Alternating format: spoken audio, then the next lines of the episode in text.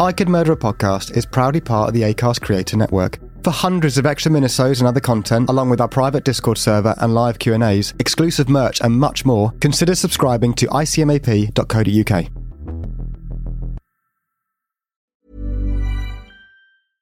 Hey, I'm Ryan Reynolds. At Mint Mobile, we like to do the opposite of what Big Wireless does. They charge you a lot, we charge you a little. So naturally, when they announced they'd be raising their prices due to inflation, we decided to deflate our prices due to not hating you. That's right. We're cutting the price of Mint Unlimited from $30 a month to just $15 a month. Give it a try at mintmobile.com slash switch. $45 upfront for three months plus taxes and fees. Promo rate for new customers for limited time. Unlimited more than 40 gigabytes per month. Slows. Full terms at mintmobile.com. When you're ready to pop the question, the last thing you want to do is second guess the ring. At Bluenile.com, you can design a one of a kind ring with the ease and convenience of shopping online. Choose your diamond and setting. When you find the one, you'll get it delivered right to your door. Go to Bluenile.com and use promo code LISTEN to get $50 off your purchase of $500 or more. That's code LISTEN at Bluenile.com for $50 off your purchase. Bluenile.com code LISTEN.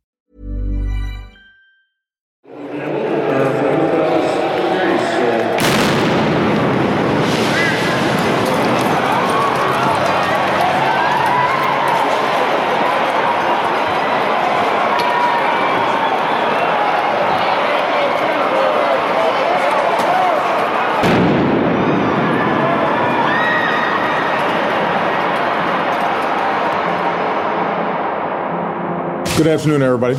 Earlier today, I was briefed by my Homeland Security team on the events in Boston.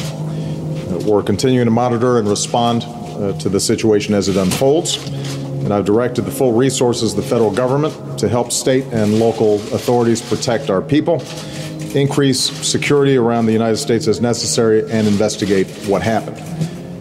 The American people will say a prayer for Boston tonight, and Michelle and I send our deepest thoughts and prayers to the families of the victims in the wake of this senseless loss. We don't yet have all the answers, but we do know that multiple people have been wounded, some gravely, in explosions at the Boston Marathon. On days like this, there are no Republicans or Democrats. We are Americans united in concern for our fellow citizens. We still do not know who did this or why, and people shouldn't jump to conclusions before we have all the facts. But make no mistake, we will get to the bottom of this, and we will find out who did this. We'll find out why they did this. Thank you very much. I remember this whomping noise and smoke and flashes of yellow and orange and falling backwards slowly. And then I blacked out for a few seconds. I started to feel myself slipping and I t- I touched down at my legs because I wanted to understand what was going on. And I reached down to my left leg and I just felt flesh and it was warm. And I pulled my hand up and it was covered in blood. Um, so I knew that something was really bad. I was definitely angry. I didn't really understand why it had happened, why they picked such a happy day. It had altered my life so much so quickly. Within a second, my life changed in a way that I never thought that it would.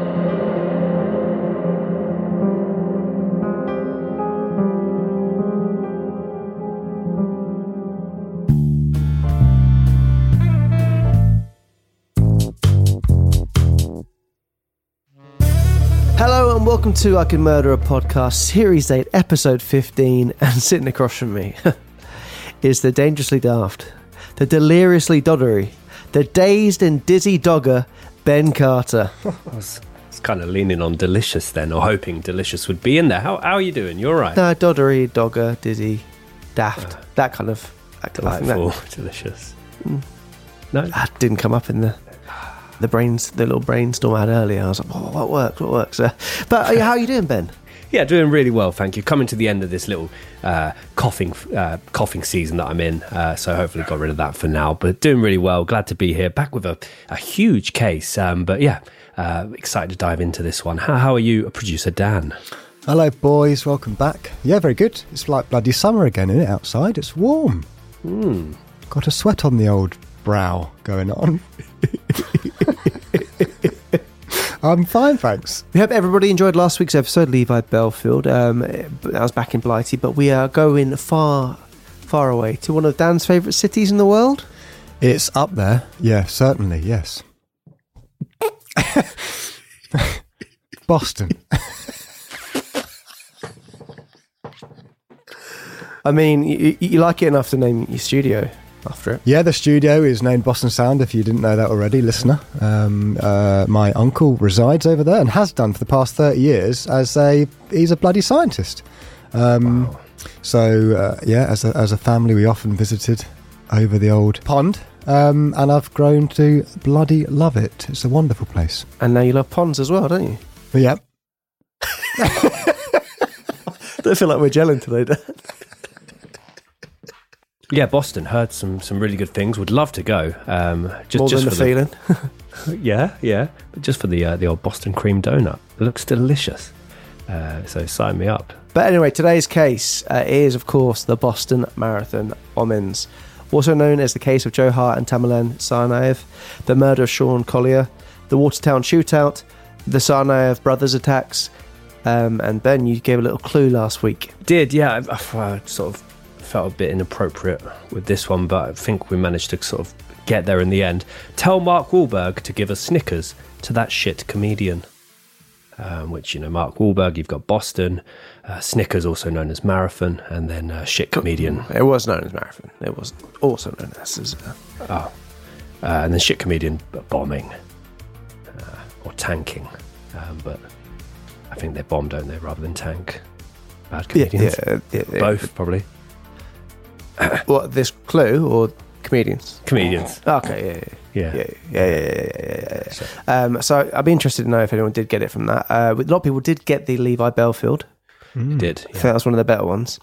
Um, oh. But yes, Dan, if you wouldn't mind setting the scene for this week's case. Shortly before 3 pm on April 15th, 2013, a series of atrocious events took place that would forever leave a mark on both the city of Boston and the United States as a whole. Just as a number of runners were approaching the finish line of the 2013 Boston Marathon, two pressure cooker bombs exploded amongst the packed crowds of the sidewalk, resulting in the deaths of three people, the infliction of serious injuries to over 280 people, and the scenes of pandemonium, the likes of which the city had never seen. This act of terrorism, carried out by brothers Dzhokhar and Tamerlan Tsarnaev, shocked the world and led to a huge manhunt, which resulted in the additional murder of a police officer. The subsequent capture, trial, and conviction of one of the perpetrators underscored the sheer resilience of the Bostonians and the determination to bring those responsible to justice. Ten years on from this harrowing ordeal, the impact is no less significant, with numerous conspiracy theories being born and the city of Boston memorialising those that were so cruelly lost. So there you go. I mean, I think my memories of this case are, and I don't know if I'm misremembering it at all, but I remember watching the Sky News coverage of the manhunt. And I'm sure, and I, I, look back on it now thinking, surely they didn't show this live. But I remember the sort of infrared footage of the one of the perpetrators hiding. Um, but I'm sure that wouldn't have been broadcasted live. I'm, I'm sure I'm now just misremembering it. I just, I remember it as well. Um, mm. In my memory, he was hiding a different thing than he turned out he was hiding in. But uh, I could be misremembering. But uh, yeah, I think I think similar to maybe 9/11. I can't remember the exact timings, but I feel like I was in school the moment that the first event took place, and then got home from school, my parents had it on the news, and that's when I either am misremembering the manhunt element, or but I remember all that sort of night vision and infrared footage of uh, the suspect hiding. Um, but yeah, I just didn't know why would they broadcast that live if I unless I am misremembering it, which I very well could be. But yeah, I remember the infrared stuff. I, I don't think that's anything particularly graphic in terms of them showing it because he just, uh, but I do remember it, but perhaps we saw it a day after or something. It actually occurred. Mm. Um, yeah, I mean, watching back, um, doing the research for this case, there was a lot of like bits I, I knew already about, which I didn't realize I'd already seen, and people, and I recognise obviously the perpetrators and whatnot. But yeah, uh, this one is, even though it is over the pond, it is one that also has elements of being close to home as we mentioned before, Dan um, has links to Boston, and Dan, you've got a little bit more of a connection to this one. Yeah, very close to home, really. It's crazy to think this was 10 years ago now. Um, but yeah, as it was happening, my sister and my uncle were actually running the marathon. Um, and they were, if I remember correctly, they were one mile from the finish line when the bombs went off.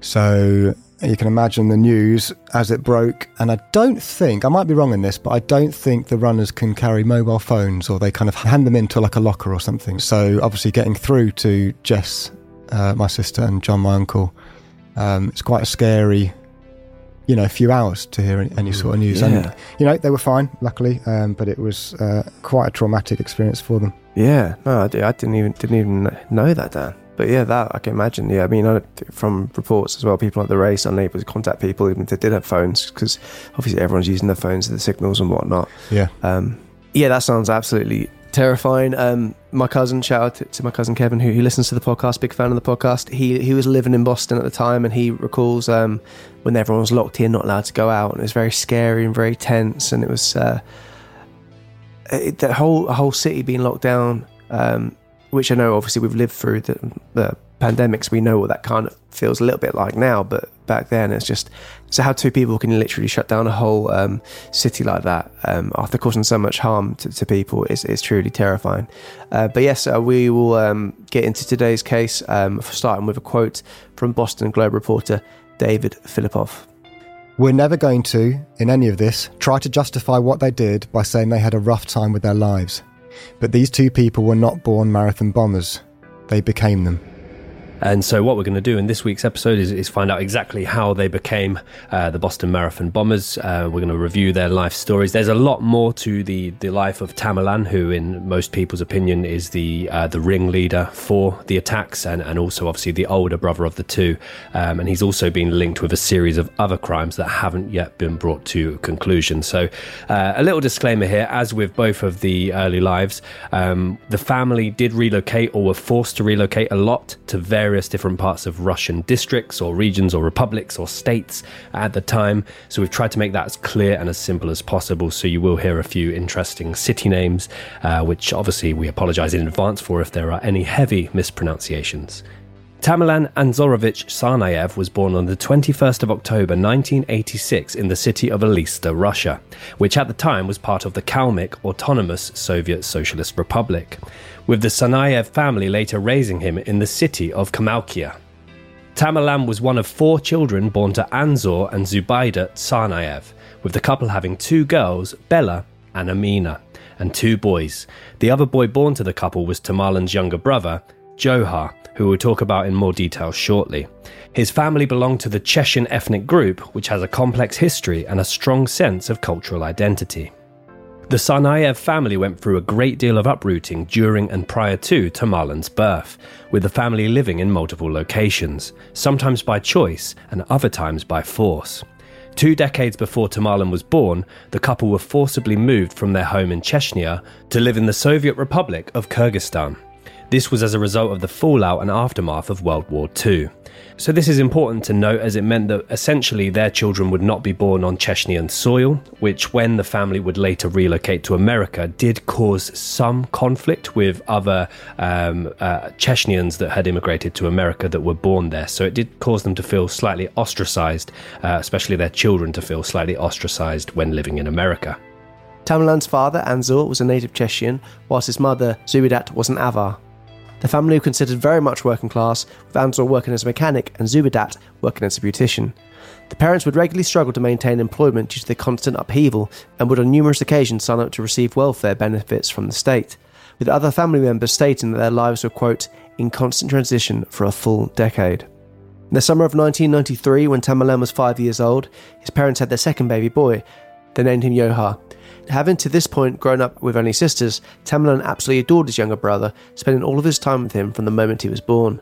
The pair formed an exceptionally close bond as a result, something that would stay with them for the rest of their lives. In order to try and keep money coming in for the family of six, Anzor would work several different roles, while Zubeidat ended up being dismissed from her role as a cosmetologist due to the company that she worked for asking her to serve male customers. She would also then spend the rest of her time caring for and raising her children, whilst also intermittently homeschooling them each time they had to relocate. The family finally settled in the city of Tokmok, Kyrgyzstan in the late 90s, which for the first time in his life gave Tamerlan some sense of stability. After several years in Tokmok, the family once again relocated in 2001. This time they returned to Russia for better work opportunities in the city of Makhachkala, Dagestan. Dagestan was known for its instability with conflicts and tensions stemming from ethnic and political issues. Racial and religious prejudice, as well as high tensions and violence, were very much an everyday part of life for the young man. These circumstances would eventually impact Tamerlan's worldview. The following year, Tamerlan's parents, as well as his younger brother Johar, obtained a 90 day tourist visa and travelled to America, leaving 16 year old Tamerlan in the care of his uncle. It is unclear if Tamerlan was aware of what happens next or if he only found out later down the line. But basically, once the rest of the family had arrived in America, his father Anzor immediately located immigration officials with whom he applied for asylum, explaining that he and his family were in great danger back in Dagestan due to the fact that he was a native Chechnyan. Some people have speculated that he intentionally moved his family to Dagestan in order to make his claim for asylum seem more urgent, and that would go through the following year.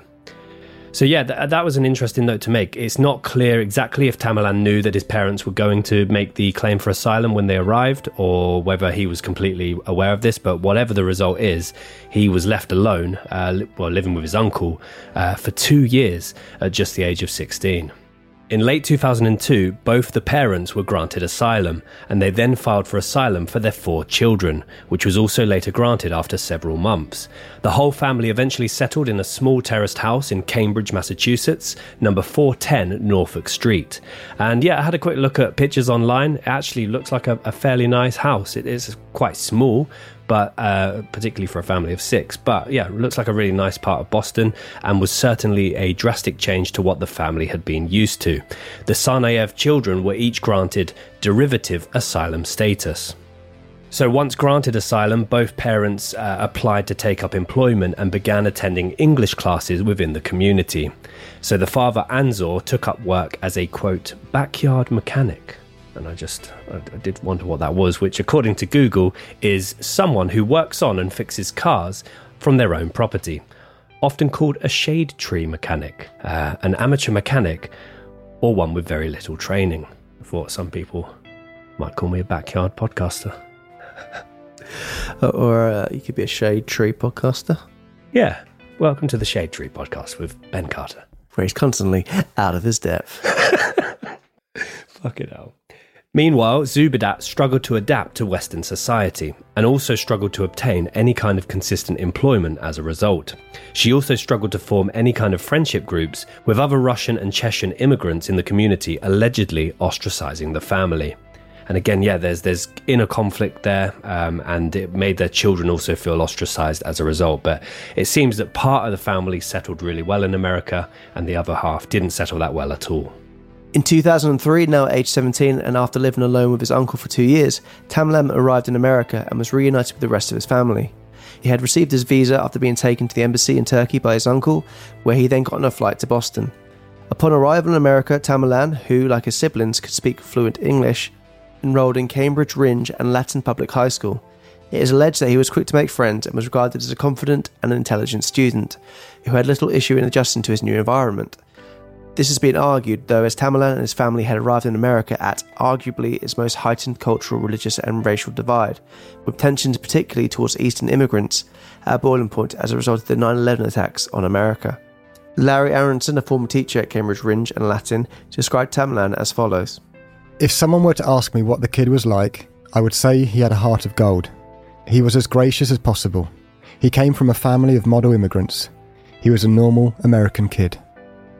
At high school, Tamerlan showed a keen interest in a range of different sports, wanted to try baseball, basketball, and American football, but forming a particular passion for boxing. He became known for his skills in the ring and even began to aspire to represent the United States in the Olympics. However, it is also during this period that reports suggest that he started to display signs of early radicalization, including expressing extremist religious beliefs, sympathizing with detained terrorists, and applauding the perpetrators of the 9 11 attacks. In 2006, after finishing high school, Tamerlan applied for the University of Massachusetts, Boston, but he was rejected. And with this rejection, he somehow seemed to begin to reject the American dream he had in mind. So he instead attended Bunker Hill Community College in Boston part time, but struggled academically and seemed to become more socially reclusive.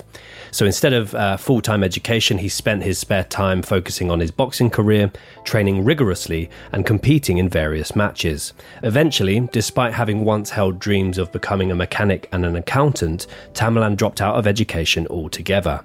And despite his athletic aspirations and desires to be an Olympic boxer, he began to delve deeper into his religious extremism, which pulled him from his training and raised concerns among the few friends and family who knew him. And over the next few years, a scattered series of red flags would be raised regarding Tamerlan. On his page on, uh, basically, this is the Russian language version of Facebook, uh, so I might butcher the pronunciation, but I've covered myself there. Vkontakte. Pardon? Vkontakte. Why, is, why sound like a Yorkshire accent? accent? did sound a bit Yorkshire, yeah. Go sorry, up to Contact, eh? Get me your Facebooks. Vkontakte. Is that a bit more Russian? Hmm. Cześć. Yeah. Just. Cześć. Fuck's sake. So yeah, basically the Russian language version of Facebook, Tamerlan listed career and money as his principal interests and motivations for life. He posted videos of himself playing the piano, playing the violin, and performing difficult gymnastic stands and flips. He also and flips. Here's a video of me doing difficult gymnastic stands and flips. He also listed his favourite song as Hey Sexy Lady by Shaggy, and he listed that he could fluently speak three different languages. But when asked for his worldview, he answered with one word Islam. And he had recently posted links to his page that included jihadist material, uh, which was in plain view for all of his friends and family to see. So, yeah, lots of levels to this individual. Never heard Hey Sexy Lady by Shaggy. I haven't, I haven't, but I will, maybe we'll play it afterwards. After the episode, not on the episode. Jesus. Yeah, let me know how it is. Do you not want to listen together? Nah, I got things on, mate. Lots of things to do. Might go practice my gymnastic stands and flips. In 2007, the Tsarnaev family were granted legal permanent residence in America, meaning that Tamerlan now had citizenship for Kyrgyzstan, Russia, and America. And despite this, he still seemed to harbour a great deal of resentment towards his new home country and struggled with the idea of his sisters becoming westernized. His youngest sister Bella had been dating a Brazilian American boy for two years, not long after the family had arrived in the country, but she had kept it secret from her family. And when she announced it at a family dinner, Tamerlan absolutely hated the idea of his sister being with a non Muslim.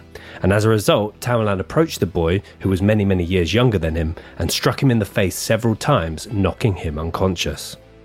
In 2008, Tamerlan immersed himself more and more in the online world of extremism. Comparisons can be made to the behaviour we saw with Dylann Roof in our episode a few weeks ago, but obviously at a far different end of the spectrum. He would read about American war crimes, rising crime rates against Muslims, and other historical atrocities against the Arab world. Tamerlan became a devout Muslim. Despite his family's initial predominantly Buddhist background, he stopped drinking and stopped smoking. He began to attend the Islamic Society of Boston Mosque, which was located near his home in Cambridge. This mosque in particular has drawn criticism for being anti Western by the APT, a Boston based group known as Americans for Peace and Tolerance, who say the following about the mosque. This mosque has a curriculum that radicalises people. Other people have been radicalised there. The mosque and the leaders within it promote a brand of Islamic thought that encourages grievances against the West, a distrust of law enforcement, and opposition to Western forms of government, dress, and social values. They advocate for treating gays as criminals. They say husbands should sometimes beat their wives, and calls on Allah, their God, to kill Zionists and Jews. Later that same year, aged 22, Tamerlan's other sister, Amina, who had married an American and moved to the other side of the country with him, called her brother to say that her new husband had been beating her and cheating on her. As a result, Tamerlan got on a flight to Belen in Washington, where he then made his way up to the couple's house and, quote, straightened up the brains of his new brother in law. An important note to make is that Tamerlan was a very imposing figure and a well regarded boxer who had won numerous trophies and awards to this point. Straightening up the brains. Mm. You do it one of them, can you? Yeah. I'll slap on the back. I'll slap for your hair and s In an interview with The Comment, which is a student magazine for the Boston University College of Communication, Tamerlan took part in a series of questions which resulted in a photo essay being produced of him. And the article focused on his experiences of America, having arrived as an asylum seeker, and his dreams of one day representing America as a boxer at the Olympics. In the interview, Tamerlan said, I am working towards becoming a naturalised citizen of the United States in time to be selected for the boxing team. I would much rather compete for the United States than for Russia. I do not drink or smoke or take drugs because God says not to. But there are no values anymore. People can't control themselves. So, yeah, I mean, a note worth mentioning is that whilst he did have quite a few accolades as a boxer and clearly had big goals and, and, and dreams to become, you know, represent uh, America at the Olympics, a pro super middleweight boxer by the name of Edwin Rodriguez, who had uh, sparred with Tamerlan, uh, did not hold him in quite such high regard um, as the, the other kind of articles that you read about this guy. And he put this down to a combination of attitude and physical condition. And he made the following remark. It's a strange feeling to know I sparred with this guy and knew him and talked with him. It's not like we're friends, but we talked and had conversations. It's strange. He had a little bit of a swagger to him, a real cocky kind of attitude, and he was dressed in a little of what I'd call a military look. We were asking him where his equipment was. He said he never wore a headgear or a mouthguard when he sparred. In the first round, I hit him with some pretty good body shots. He was bleeding from the mouth, which is pretty common if you're not wearing a mouthguard. It's easy to get cut, and he was spitting out blood and was complaining about pain in his stomach. In the second round, he started complaining more, and he was grabbing his ribs. I carried him. You're sparring. The guy's hurt. You don't try to kill him. But he was a coward. He had this arrogant attitude, but I felt he should have stepped it up. As well as this, multiple coaches who worked with Tamerlan described him as talented but too arrogant, and also made note that his back was in really bad shape and he couldn't get into the Olympics. Later rule changes disqualified all non US citizens from Golden Gloves boxing, which essentially ended Tamerlan's boxing career and Olympic hopes, causing him to become additionally bitter and resentful towards America. Um, yeah, from doing the research for this, that's one thing that seemed to be a real big turning point. He had his hopes and like everything pinned on the Olympics. He wasn't really interested in the idea of becoming a professional boxer. Some reason that wasn't something that um, excited him. It was, the, it was the idea of going to the Olympics and representing America, uh, which you know, uh, after what we've said about him already, kind of changing his ideology a little bit and his way of thinking. It's quite a weird juxtaposition that, but I think um, this really put a bitter taste in his mouth about America and about the rules changing. And him thinking that basically American America wasn't welcoming to him or his people, and they thought of him as a secondary citizen, and it was just a big, yeah, big fuck you to him, really. Yeah, because I, I thought, is this a fame thing? Because you did do a lot of interviews, um, student, predominantly student magazines, but I, I thought then, well, if it's not a fame thing, maybe it's a um, actually living the American dream and going from an asylum seeker to, uh, you know, a, a, an Olympic athlete. I couldn't tell if it was the the success that that that American dream story or if he just wanted fame. But then be a pro boxer because you can get just as much. I mean, maybe it's different now. Maybe boxing. I don't know. Is boxing more famous now than what? I don't know. Who knows? But you could get that from being a pro boxer. Like I think maybe it's just the acceptance of representing America. Maybe that would have been what he, he was really going yeah. for. But yeah, it's it's this is a really big turning point in Tamerlan's thinking. In 2009, Tamerlan began seeing a lady called Nadine Ascencao, who would eventually move in with him and his family in their property on 410 Norfolk Street.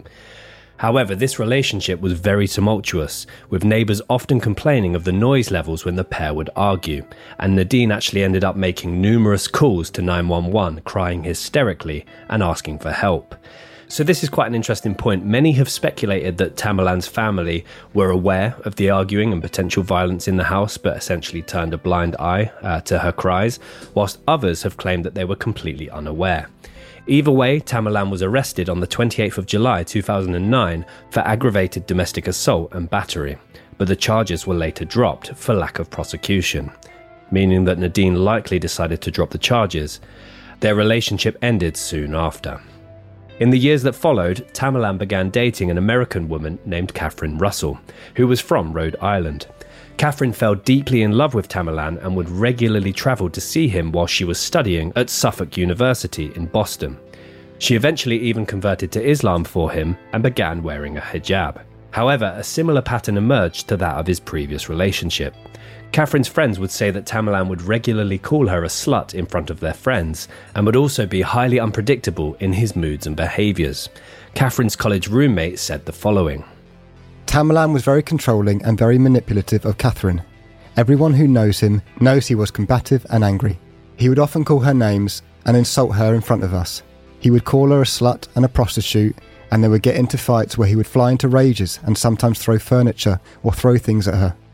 He often talked about being angry with the government, and he said that he felt that Islam was under attack. In 2010, despite the issues they were encountering, Katherine became pregnant with Tamerlan's child. She dropped out of college in her junior year as a result, and the pair made plans to marry. They opted to marry on the 21st of June, and the wedding was completed within a 15 minute ceremony at a registry office in Dorchester known as Masjid Al Quran. The couple would have a daughter four months later, whom they named Sahara. Despite seemingly having his life worked out, Tamerlan would regularly get in trouble with police, often for driving offences, being pulled over nine times in the next three years. It's a lot of pulling over. That is a lot, isn't it? Yeah. Mm. Three a year. Woof. Yeah, it's a lot, yeah. My brain straightened out. In 2011, now completely finished with his dreams of becoming an Olympic boxer and having started a family with a Western woman, Tamerlan became more and more conflicted and resentful towards the American way of life. He also continued to immerse himself in the online world of extremism, to the point that he is eventually monitored by Russia's Federal Security Service, known as the FSB. It is alleged that the FSB got in touch with the FBI to say that Tamerlan was a follower of Islamic extremism and a strong believer. The FSB also said that he was preparing to leave the United States in order to travel to Russia to join unspecified underground groups. At that point, the FBI asked the FSB for more information, but the Russians did not respond to the American request, and the FBI officially closed the case. But it is also alleged that the FBI interviewed Tamerlan and his family, but found no evidence of terrorist activity. Tamerlan's mother, who has since been heavily critical of the FBI, painted a very different picture of this interaction, saying the following in an interview with Russian international news broadcaster RT. They feared Tamerlan was an extremist leader, and that he was getting lots of information from apparent extremist sites. As a result, Tamerlan had been put under FBI surveillance for at least three years. They were watching my family. They were trying to control every step of him. He is an innocent boy. Tamerlan's mother Zubeidat's comments should be taken with a pinch of salt, as it was later proven that she had held multiple verbal and text message conversations with her son discussing jihadism and that her son was, quote, ready to die for Islam.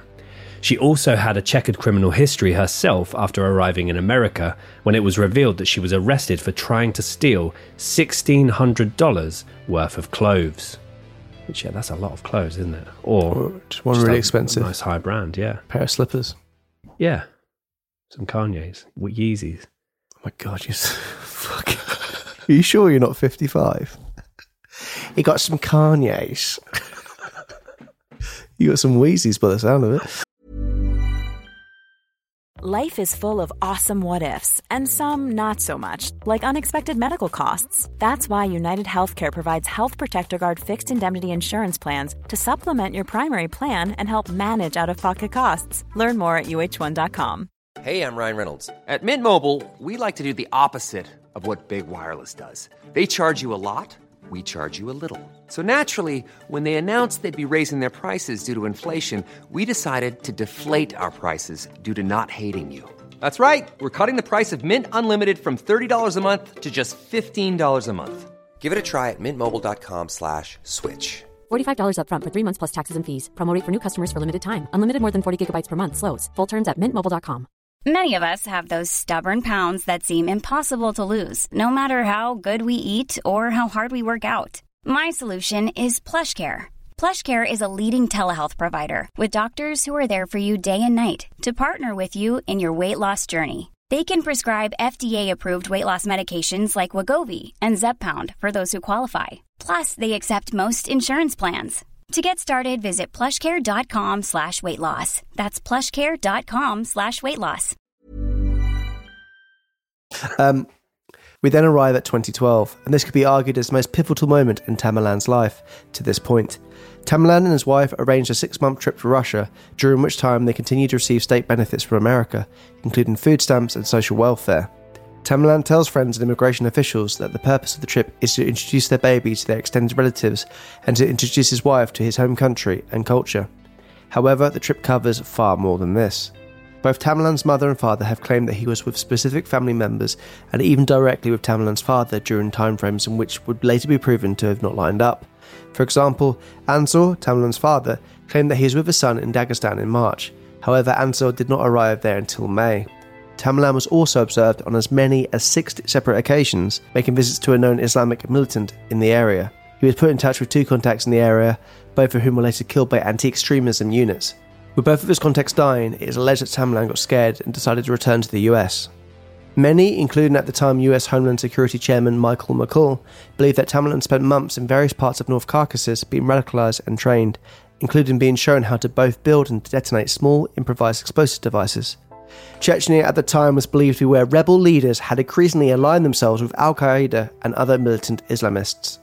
US Homeland Security Chairman Michael McCaul said the following What I'm very concerned about is that when he went over there, he very well may have been radicalized and trained by these Chechen rebels, who are the fiercest of all the jihad warriors.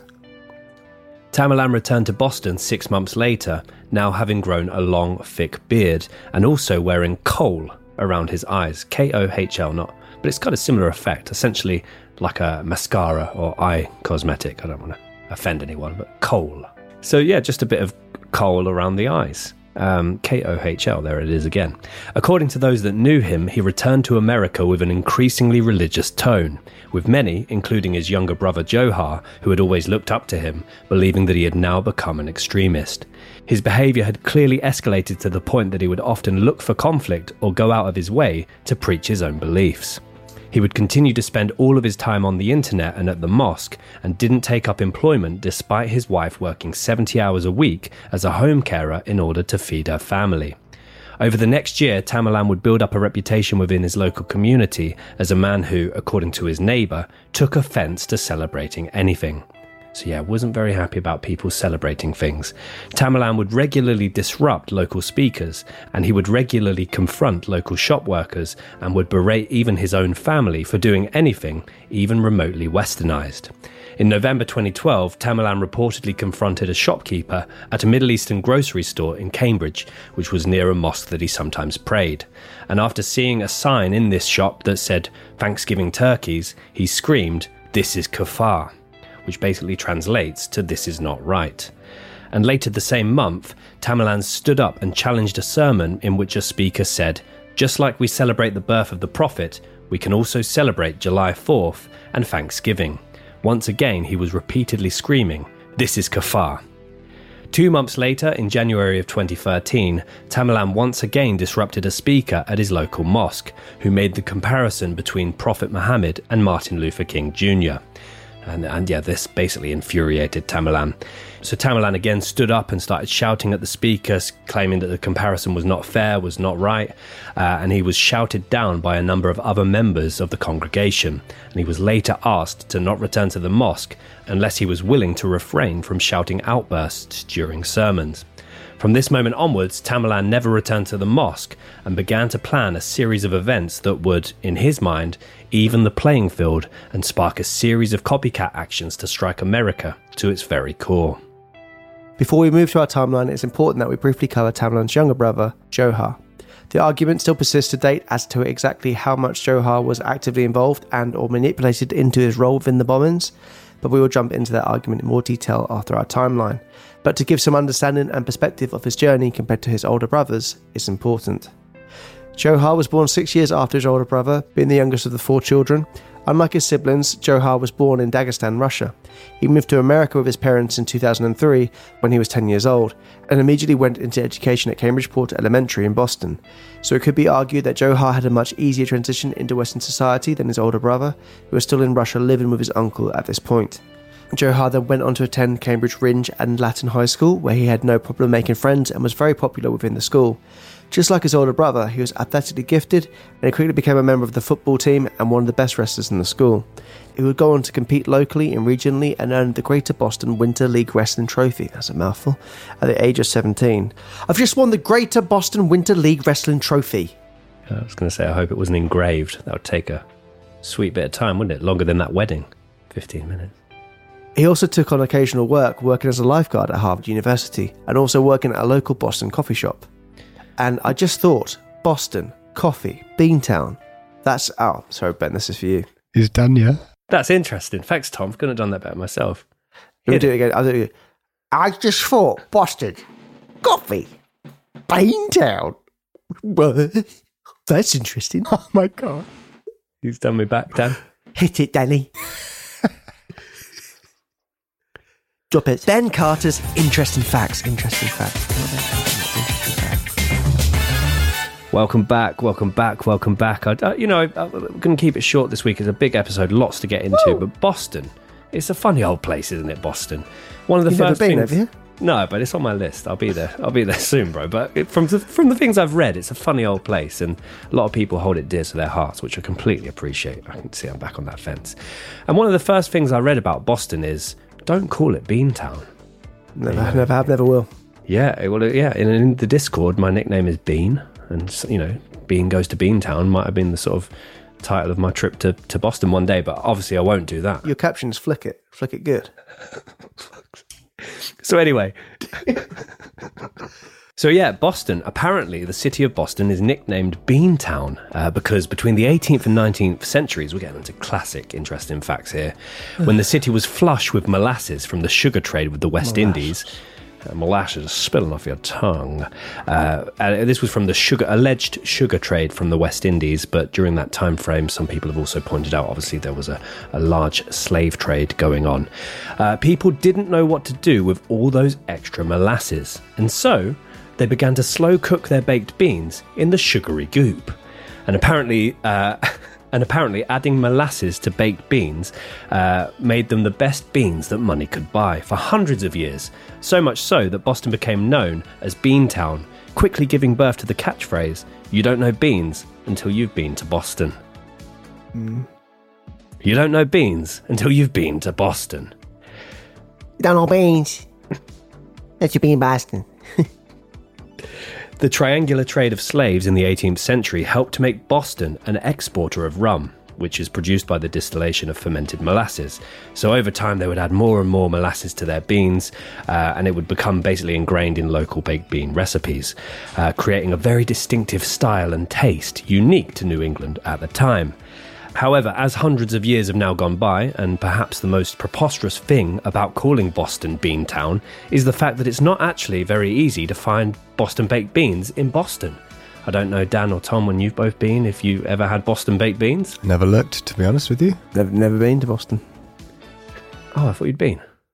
My cousin was living there. Oh, bugger. So Well, s- maybe reach out to your families, see if they've had a Boston baked bean because probably they're won't. supposed to be delicious. Okay, sure. Um, but uh, yeah, don't call it Beantown because actually it's very hard to find Boston baked beans. In fact, some of Boston's oldest, most classic restaurants are disappearing, and with them, the iconic dish. Some uh, online commenters argue that Chicago is the rightful Beantown due to its new, well, relatively new, large, shiny bean sculpture known as Cloudgate. Uh, but yeah, Boston seems to be a bit more offended by the name Beantown, so and they're low on Boston beans, so don't go calling it Beantown, will you? And CBS actually did a national survey for the most annoying American city nicknames, and Beantown came in at number five. And I thought, if you if you haven't looked at my notes, could you guess the other four? Annoying Annoying city nicknames in America. Big Apple. Big Apple. No, that's not on there. San Fran. San Fran is number four. Brilliant. San Fran. Is that a nickname? Just abbreviation. There's another one for San Fran. It's on here twice, which is also kind of a an abbreviation. I'm gonna just get annoyed by anything. CC. No, nearly. SF. Cisco. Cisco. Mm, Very nearly, but it rhymes with that. Cisco. Frisco. Cisco. Frisco, one one, one apiece. So we're now down to the, the last two. Shall I tell you the cities? Yeah. Dallas and Hollywood. Hollywood is um, downtown. Hot, uh, La, La La Land. No, but on that play on that, yeah. the, hill- the hills of Hollywood. Yeah. Uh, no, um, Uh, Land of Dreams. No. So Dallas, uh, apparently it's annoying to call Dallas or refer to Dallas as Big D. Um, apparently, it you know, annoys people. Annoyed me. And then Hollywood, Holly Weird. Holly Hollywood. Holly Weird. What was yeah. La La Land? Oh, oh. All Okay. the, yeah, all of the uh, recent things that have come out of Hollywood. Is that- Uh, so yeah, Oh, don't that's be using number one. Holly Weird. I've never heard Holly of that in Weird my is life. number one. Yeah, I think it's offensive to locals. I believe. There you go. So Beantown. So yeah, don't be using uh, annoying nicknames, and make sure that you you save some molasses for your baked beans. Back to the episode. Ben Carter's interesting facts. Interesting facts? So, unlike his older brother, Dzhokhar was very popular with pupils and teachers alike. And when he graduated and upon completing his high school years, the city of Cambridge awarded him with $2,500 in scholarship money. In 2011, when he was 18, he contacted a professor at the University of Massachusetts Dartmouth who was teaching a class about Cheshire history, something that Dzhokhar actively wished to learn more about based on stories he had heard from his parents and his older brother. By all accounts, Dzhokhar was a popular person, had a large circle of friends, had a number of girlfriends, and was a highly intelligent student, as well as being a gifted athlete. However, he seemed to completely idolize his older brother Tamerlan and place his opinion and beliefs above anything else, including his own. And based on the experiences we have explained so far for Tamerlan, you can imagine just how much he would have shared with his younger brother Dzhokhar during his formative years, both having had completely different experiences acclimatizing to Western life. According to Tamerlan's boxing coach, John Curran, who was aware of Dzhokhar based on his wrestling reputation, The young brother was like a puppy dog, following his older brother everywhere, often without question. He would sometimes come to the gym, but he would only watch, never fight. He seemed introverted, especially in comparison to his older brother's outgoing nature. He followed him everywhere, in every way. It, and it's been said that Tamlin looked at his brother very much like a father figure, the same way Tamlin looked at his father, because he because his dad was wasn't present at those times. He looked up at Tamerlan, he looked at, respected him, he believed what he said, and yeah, as as um, John Curran was saying there, in terms of just followed him around, I think he was, you know, he would follow him anywhere and do anything he, thought was right. And Dzhokhar would sadly follow his older brother into an event that would change his and thousands of other people's lives forever. It is here that we move to the timeline of the Boston Marathon bombings.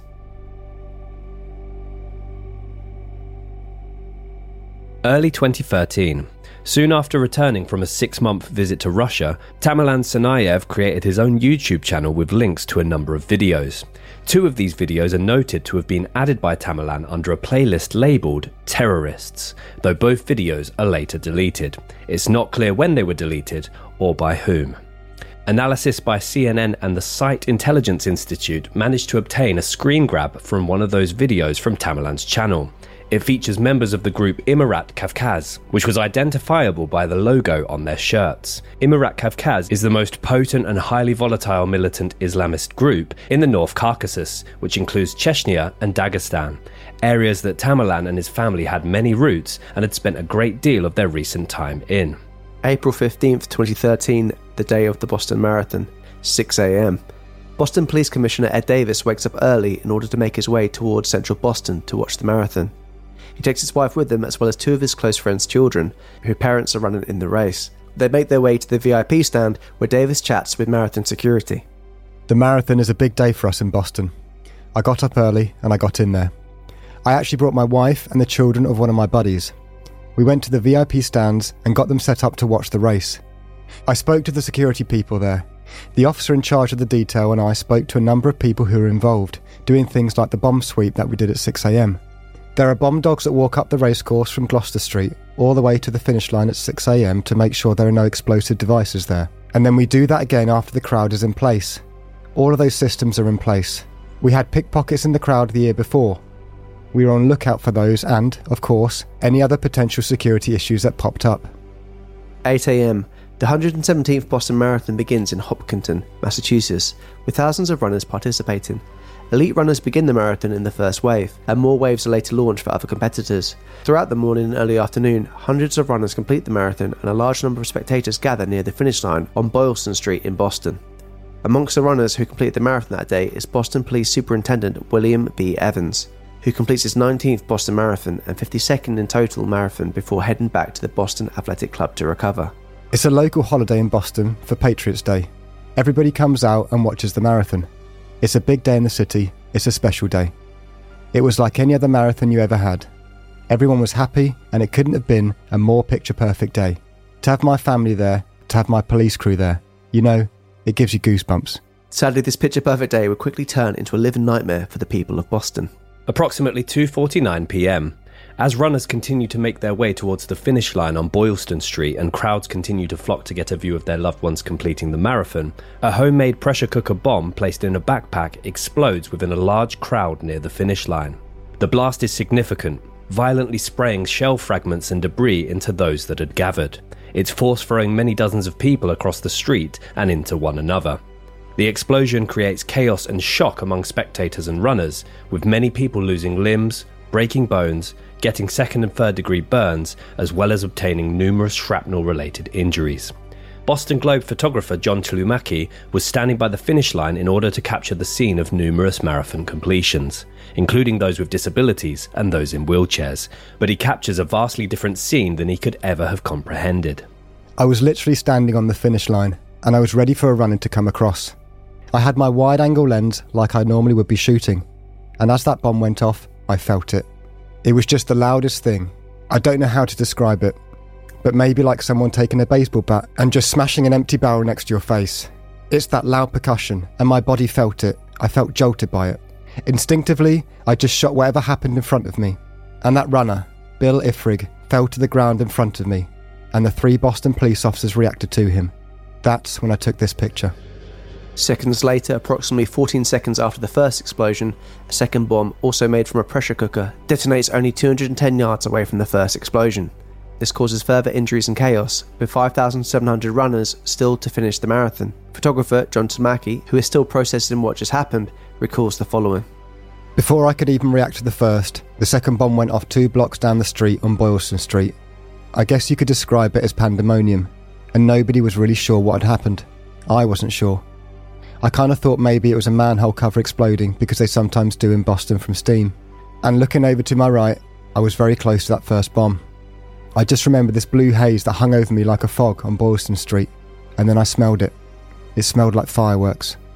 And I think that's the thing that stood out to me as well. So that first photo that he's referencing of Bill Iffrig is it, later became famous. It was on billboards and magazines uh, celebrating the response and the heroic efforts of many people at the scene. But in terms of capturing the second bomb going off, it reminds me so much of obviously there were people when 9 11 happened filming the impact and the reaction to the first tower. And then in the background, you can see the second tower being hit. I, very much, although it's such a quicker sequence of events in this one, it's absolutely horrific um, seeing the two different bombs go off very, very quickly, one after another. It might be stupid to say, but if you had one bomb and then you just think, oh, that's an individual incident. But if you have two, you then immediately think, how mm-hmm. many more is there?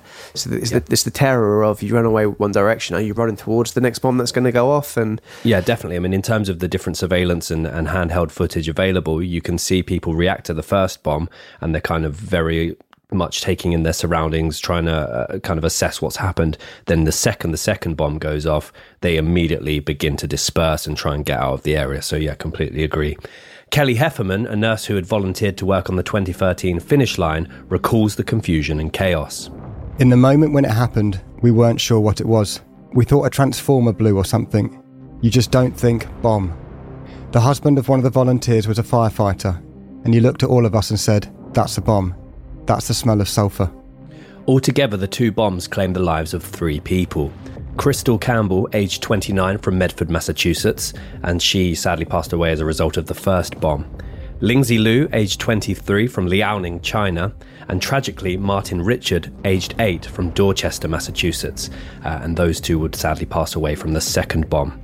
The bombs also caused devastating injuries to 281 people and shattered the lives of thousands more and yeah, I think that's that's something that really is is is graphic and, and very present in the uh, photos and videos that have emerged from this case. Um, I mean, some of them are amongst the worst photos I've seen. The whole streets, pavements are covered in blood, clothing, uh, shrapnel, body parts. It it's the photos are incredibly graphic from this one. It really hits home. I think some people may look at you know the bombings and see the death toll and maybe think considering how many people were there, it, it's you know it's it's you know it's a surprise how many the lack of people that died. Obviously, not to under, undermine it, but then you see, like you said, in terms of the amount of people that were injured, losing limbs, all the shrapnel, like bits flying around everywhere. It, when you look at the amount of people injured, it is, it is staggering. And um, yeah, as, as Ben said, it, it, looks like a war zone. Like it, obviously, it's yeah. a bomb going off and crowd of people. And we'll get onto it in terms of where the bombs were placed and CCTV footage. It's no accident where they're placed, and it just shows how callous they are with, with where they decide to do it as well. Yeah, absolutely. Due to the sheer volume of injuries, as well as the subsequent 911 calls that were made, victims of the bombings are taken to a total of 27 different local hospitals for treatment, some having to have lengthy surgeries, and 14 others having to have limbs amputated. Some marathon runners are not aware of the carnage that they are about to encounter, and people continue crossing the finish line until 2:57 p.m., 8 minutes after the explosions. 3 pm onwards, first responders, including police officers, firefighters, and medical personnel, rush to the scene to provide aid to the injured, as do members of the public. Others flee the scene entirely with fears that more explosions are coming. Many become stuck in the crowds. The area near the finish line is evacuated, and authorities begin investigating the bombings. Authorities describe the blast as a terrorist attack and vow to bring whoever is responsible to justice. At the time, Massachusetts Governor Deval Patrick receives a call from the head of Massachusetts Emergency Management Authority, who was down at the finish line and with whom he had managed any numbers of emergencies. He said the following about the phone call I knew him to be exceedingly competent and calm, always, and it's the first time I'd ever heard him sound really shaken. He said to me, Governor, I'm down here at the finish line. There's been at least one, maybe two explosions. Maybe it was a manhole cover, we're not sure. But there are body parts all over Boylston Street. It's a mess. I think you better get down here. 27 year old Jeff Bauman, who is waiting at the finish line for his girlfriend, Erin Hurley, suffers life threatening injuries. He was standing directly next to an individual who he claimed placed a backpack on the ground before looking at him and walking away. The backpack was later revealed to have contained one of the pressure cooker bombs. The blast caused Jeff to lose both his legs, having to have surgery to amputate both of them above the knee. He blamed Erin for the accident, and also caused the upper half of his body to catch fire, which was immediately put out by a man named Carlos Arredondo, who was giving out American flags at the finish line. Carlos hopped the crowd barrier and went directly into the scenes of chaos in order to cover Jeff, put out the fire, and rush him to emergency services. Again, photographer John Tlumacki was able to document this horrific event. I moved along and took photos of Nicole Gross, and she had this horrific look on her face. Her red shirt is just tattered with shrapnel, and she's just lying in a pool of blood. I just ran to the barricades, and the police were trying to rip them down. As that haze cleared, I could see onto the sidewalk right in front of me, and I saw the real carnage. I saw bodies and body parts in front of me. I went onto the sidewalk and started shooting. Then I saw Jeff Bauman, and he's pretty much on fire, and people are trying to put out his smouldering clothes. It was just like those types of scenes. I just had to shoot. I tried to be sensitive to what was going on, but how could you be? I felt like there were so many heroic people that were there saving people's lives. I walked through thousands of people who were like zombies. They didn't know what was going on. I had to get back to my car because I knew I had to get those photos out. And I think that's the thing, like Tom said, until the second bomb goes off, people are very much putting it down to maybe an accident or, or some kind of unfortunate situation that's happened. I mean, let's let's let's get it right, Ben. Exploding manhole covers. Yeah. That's terrifying in itself. Yeah. If that's a thing that happens. Yeah, well, I did. I always thought that was more of a cartoon thing when the, the Teenage Mutant Ninja Turtles emerge. I mean, that is, that's a cartoon thing. Yeah, but, um, it's usually water, and some of them probably surfing. Um, but no, the gas explosions are obviously far more far more deadly. Oh yeah. But my, my point being is that the, the individuals that did stay, because the second the second bomb goes off, people began to flee. There was absolute scenes of carnage. But then the first responders, members of the public, this photographer, they're all running back into that scene, not knowing that the bombing is over. And there could potentially be a series of other ones. And that just, that thought. So this guy's gut instinct is to obviously he's all about getting these photographs and documenting the incident.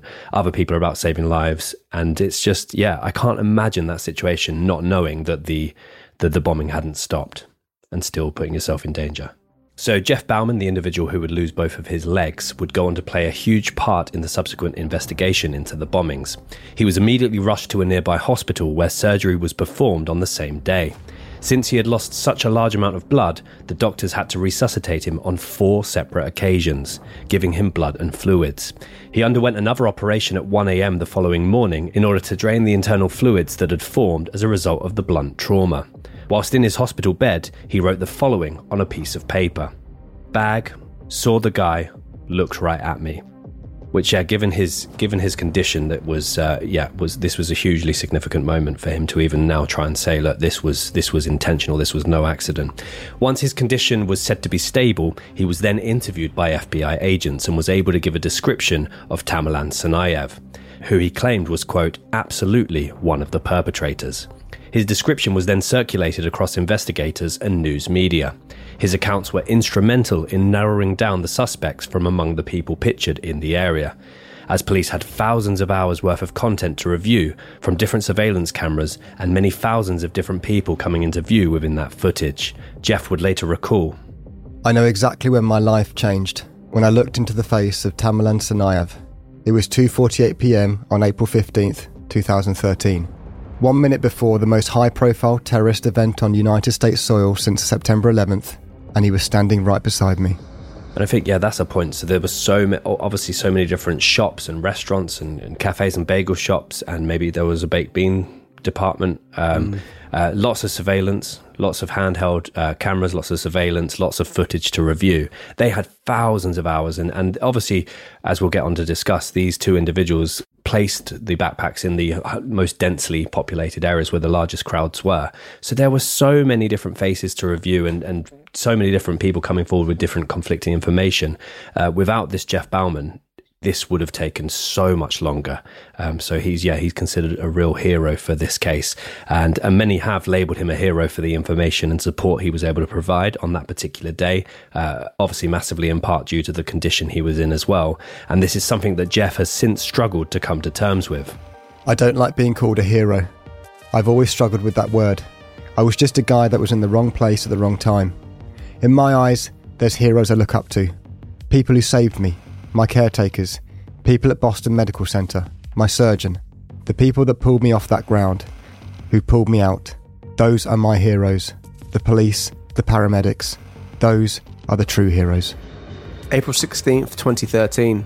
Federal, state, and local law enforcement agencies, including the FBI and the Boston Police Department, launched a joint investigation into the bombings. The city of Boston and nearby communities are on high alert with public transportation suspended and a lockdown in place as authorities search for suspects. One of America's biggest cities went into a state of fear and uncertainty as police launched a chaotic multi day manhunt for who was responsible. Busy city streets were now empty, Red Sox games were cancelled, train and bus services were suspended to and from Boston, taxi and public transit services were also suspended. News stations around the world carried wall to wall coverage. April 18, 2013, 5:20 p.m. After tens of thousands of man hours are spent reviewing various surveillance footage, interviewing survivors, and reviewing all traceable evidence, the FBI decides to release photos of the two suspects carrying backpacks that they identify as Suspect 1 and Suspect 2. These photos would also later become known as White Hat, Black Hat. The FBI said that they were doing this and releasing these photos in part to limit harm to people wrongly identified by news reports and on social media because yeah, a big part of this case is that there were so many different conflicting reports in 911 calls made in social media posts, in, in news coverage as well, where they were blaming a, a, large group of individuals, one particular individual, and there were a lot of uh, uh, people that were arrested for the wrong reasons. So while there are some very highly praised elements of the work that the responding services did, there is also some criticism placed on the misinformation that was spread.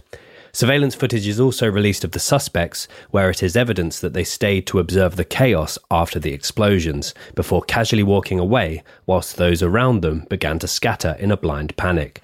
And again, yeah, it's, it's, it becomes very obvious when you see that footage as well, because they are literally heading in the complete opposite direction, very much observing the damage that they have done, and there's there's a complete calmness about them, which is really really disturbing. These suspects are later identified through the help of the general public as brothers Dzhokhar and Tamerlan Tsarnaev, much to the shock and dismay of those that knew them. A manhunt begins to locate and apprehend the suspects. At the same time, multiple memorials are set up to remember the lives of those that were lost. Flowers, flags, crosses, and hearts filled the streets as close as they could get to Boylston. 10:48 p.m. Later that night, and three days have now passed since the bombings. Police respond to a number of calls on the campus of the Massachusetts Institution of Technology, located in Cambridge, with many claiming to have heard loud popping noises outside of their accommodations. 26 year old University police officer Sean Collier was parked in his vehicle adjacent to one of the buildings, where he is suddenly ambushed by Dzhokhar and Tamerlan, who proceed to shoot him six times. He dies almost immediately from his injuries. Police later say they believe the bombing suspects were responsible for the shooting, as they would have been panicking due to their photos being released to the general public and perhaps murdered Officer Collier in an attempt to gain his weapons, but had failed to do so due to his security retention system. The Tsarnaev brothers then rob a convenience store before hijacking a Mercedes SUV belonging to Chinese dual national Danny Meng, also taking Danny hostage in the process. Tamerlan got into the vehicle with Danny, informing him that Danny was now responsible for the Boston Marathon bombing, as well as the murder of Officer Collier. Dzhokhar followed behind in the brothers' green Honda Civic. Dzhokhar later abandoned the Honda and got into the Mercedes with Danny and Tamerlan, entering the vehicle with a number of bags. The hostage would later claim that the brothers were frequently discussing driving to New York City and bombing Times Square. According to Danny, during the drive, Tamerlan turned to him and asked him, Do you know who I am? When Danny said that he didn't, Tamerlan replied, I just did the Boston Marathon bombing, and I've just killed a policeman in Cambridge. Upon hearing this, Danny began praying in fear of his own life. I think that's a, a, an unusual way to go about things because they've got they've t- taken him hostage, hijacked his vehicle, and then told him, "You're responsible for this. You've done it." And then all of a sudden, he's like, "Do you know who I am, though? Do you know what I've done?" It's weird. I mean, imagining that they're planning probably to kill him at the end of it, you'd have thought. Yeah, you would assume so. Um, and perhaps they had the adrenaline and everything still going. I mean, obviously it's a few days later and whatnot, but um, seeing the reaction of someone from what they've done and trying to get you know power from doing that. But well, yeah, it's very peculiar. They've just murdered a police officer as well for literally no reason if they weren't able to to, to get his weapon as well. So they, yeah, they are on an absolute uh, rampage at this point. The group stop at the ATM on the outskirts of the Boston suburb of Watertown, where they force Danny to withdraw $800 and give it to them. They then drive to a petrol station in order to fill up on fuel for their long journey to New York.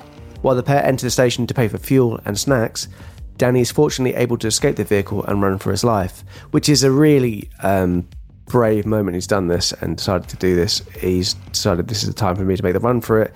Um, you can imagine that he was he was as well thinking at the time he was going to be killed. He thought this this is the end, but um, he decides to make a run for it. Danny makes his way to a petrol station on the opposite side of the road, where he begs the clerk to dial 911. So Danny basically he, he loved the car that they, they stole from him. It was that he came over here, wanted to live the American dream. He got his dream car, and he actually knew by heart the tracker code for his car, uh, which I mean, which is a, I, I have no idea like how you'd even find out what the code is. Yeah, I was going to say I don't imagine they're like three or four digit numbers either. No. I bet they're extensive. But he's able to give that immediately to the police, who are then able to track the car, unbeknownst to um to the brothers driving off. Which obviously the police use this, um, and they track the vehicle to the location of Watertown, Boston.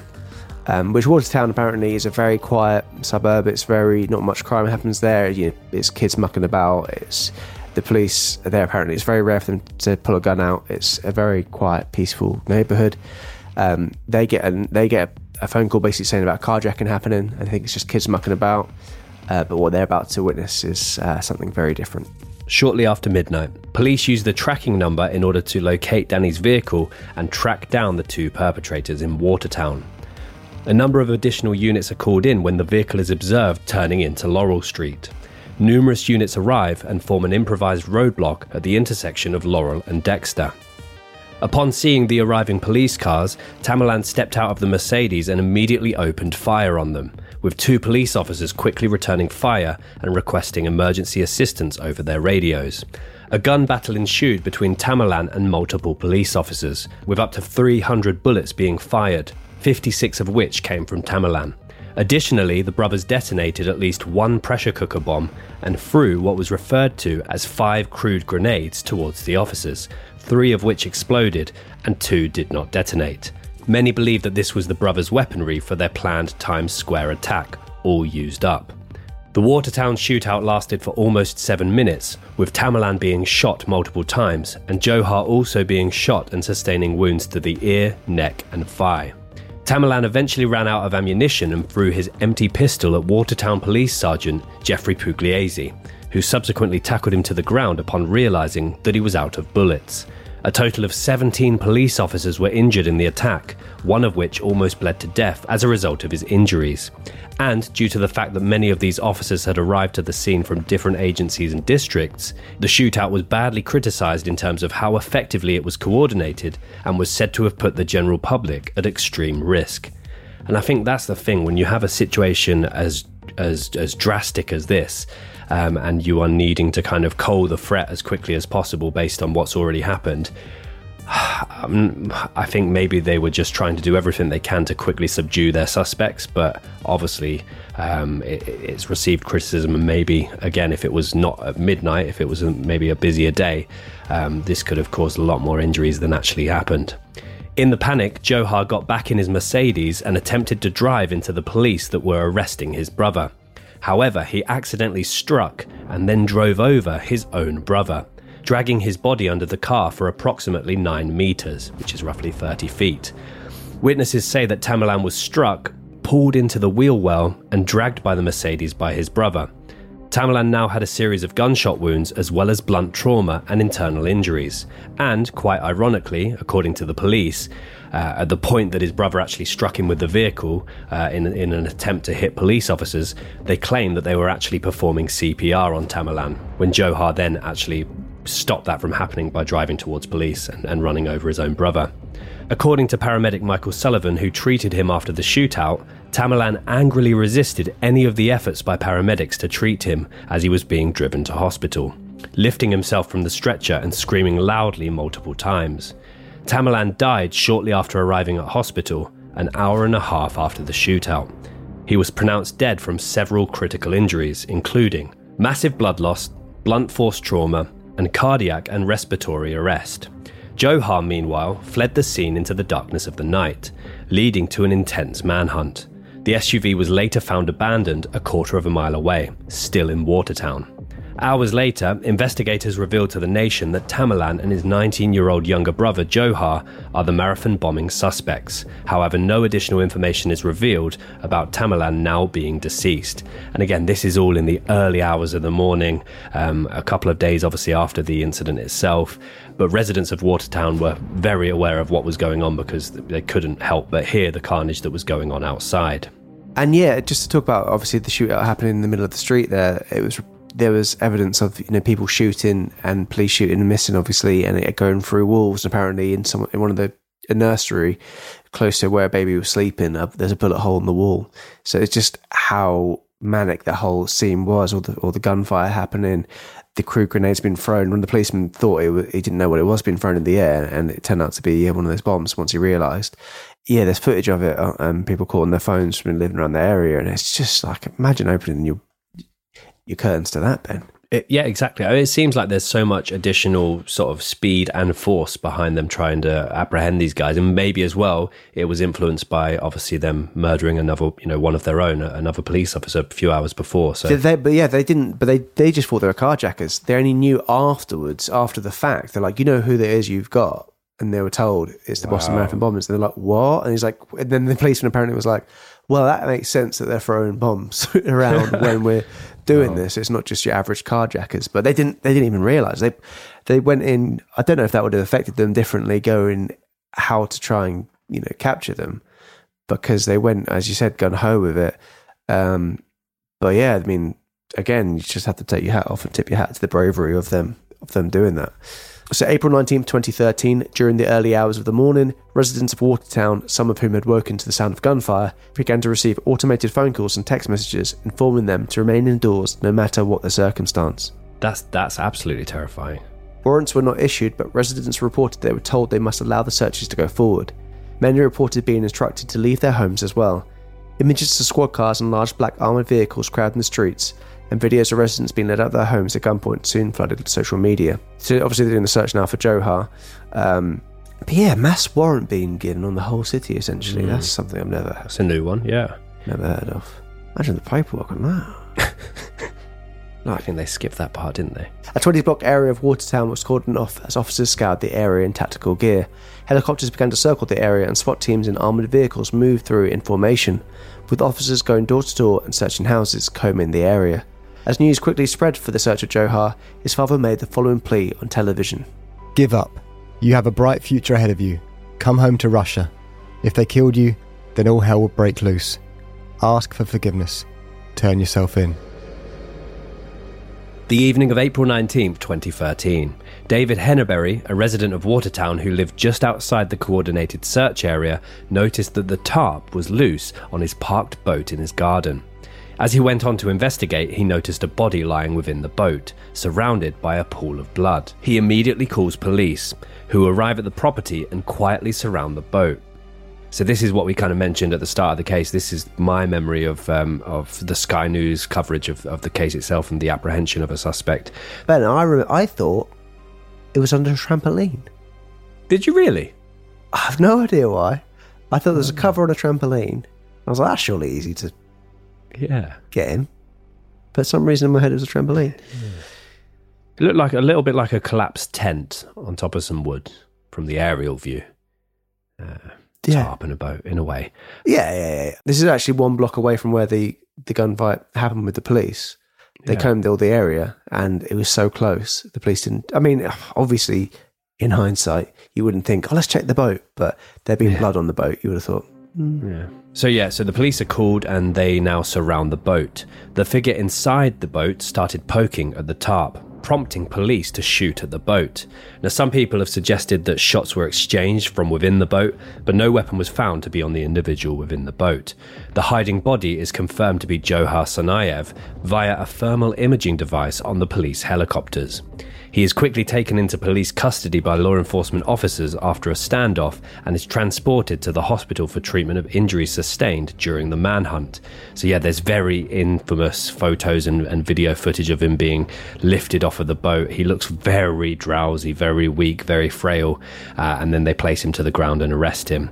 Uh, when he is taken to hospital, he is listed in critical condition and according to a doctor that treated him, Dzhokhar had a skull base fracture with additional injuries to the middle ear, which I thought, what is the middle ear?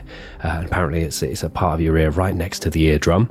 He also had other injuries to the skull base, the lateral portion of his C1 vertebrae, and had significant soft tissue and internal injuries, as well as an injury to his throat, mouth, and a small vascular injury. According to a nurse that looked after him during his rehabilitation, Dzhokhar cried for two days straight after regaining consciousness. April 20th, 2013, Dzhokhar is officially charged with using a weapon of mass destruction and malicious destruction of property resulting in death. When being interrogated, he had to write his answers down as his injuries rendered him unable to speak. Officials said that Dzhokhar acknowledged his role in the bombings and told interrogators that he and Tamerlan were motivated by extremist Islamic beliefs, not directly tied to any kind of terrorist cell. Dzhokhar confirmed Danny Meng's testimony that the brothers intended to target New York City's Times Square next. Motives for the attack appeared to be retaliation for the US military's involvement in Iraq and Afghanistan.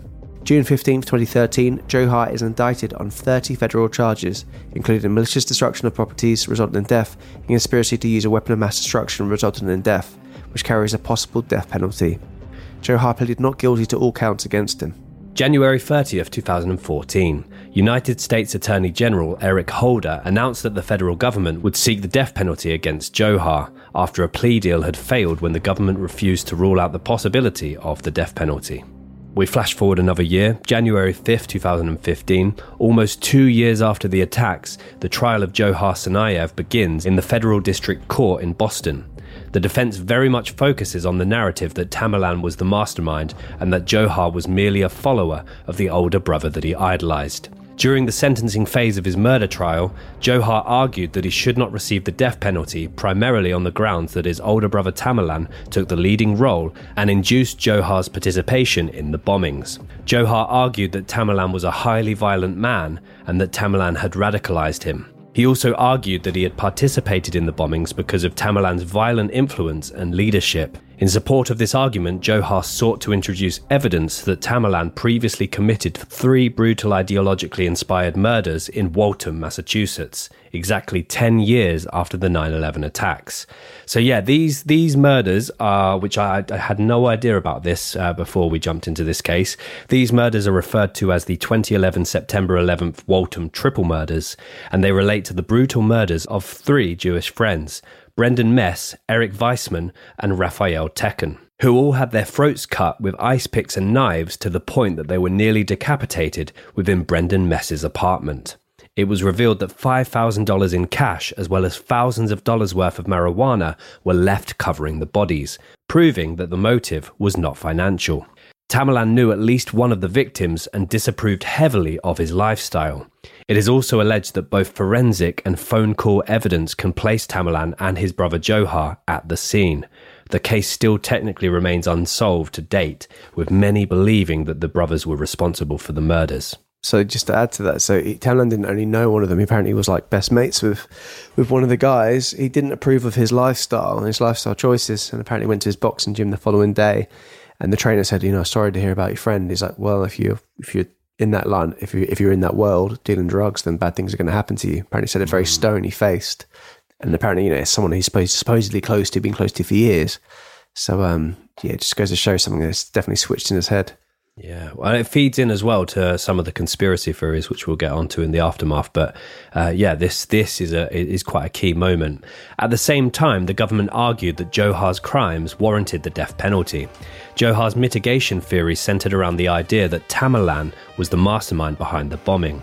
And according to Dzhokhar, he was not sufficiently culpable to warrant the death penalty because his older brother had pressured him to participate. I mean, there are other things I've read online that, that claim that, that Dzhokhar essentially said, Look, my brother had a gun to my head. This, this is why I did it. Um, and it's very, it, it does seem to be very split in terms of people that believe he was just as responsible as his brother or completely under his brother's guise. So Yeah, I mean, some people say that looking at the footage and you see him clearly stand there, very calm and collective. And then he drops the bag off like near, you know, families, young children. And then people also say about the, the footage of him doing CCTV later on in the day, just getting some sandwiches, just doing his normal day, not seeming affected whatsoever by the attack. Saying that you know he's complicit of what you know he knows what he's doing. Well, them them murdering that police officer and then doing a carjacking as well. Like he just seems very composed and on it, and uh, I I'm on the side that they're equally to blame. Although pro- perhaps Tamerlan would have been slightly more radicalized than um, I think. Tamerlan probably t- turned him essentially, Oh, yeah, but yeah, um, you know you still have to take responsibility for your own actions. Um, April eighth, twenty fifteen, at the end of his sentencing proceeding, and without hearing any evidence about the Waltham murders, eight jurors found that Tamerlan had become radicalised before Dzhokhar and encouraged Dzhokhar to follow his example. And after a 13 week trial, Dzhokhar was found guilty on all 30 counts of the indictment. The charges of usage of a weapon of mass destruction resulting in a death, in addition to aiding and abetting, made Dzhokhar eligible for the death penalty.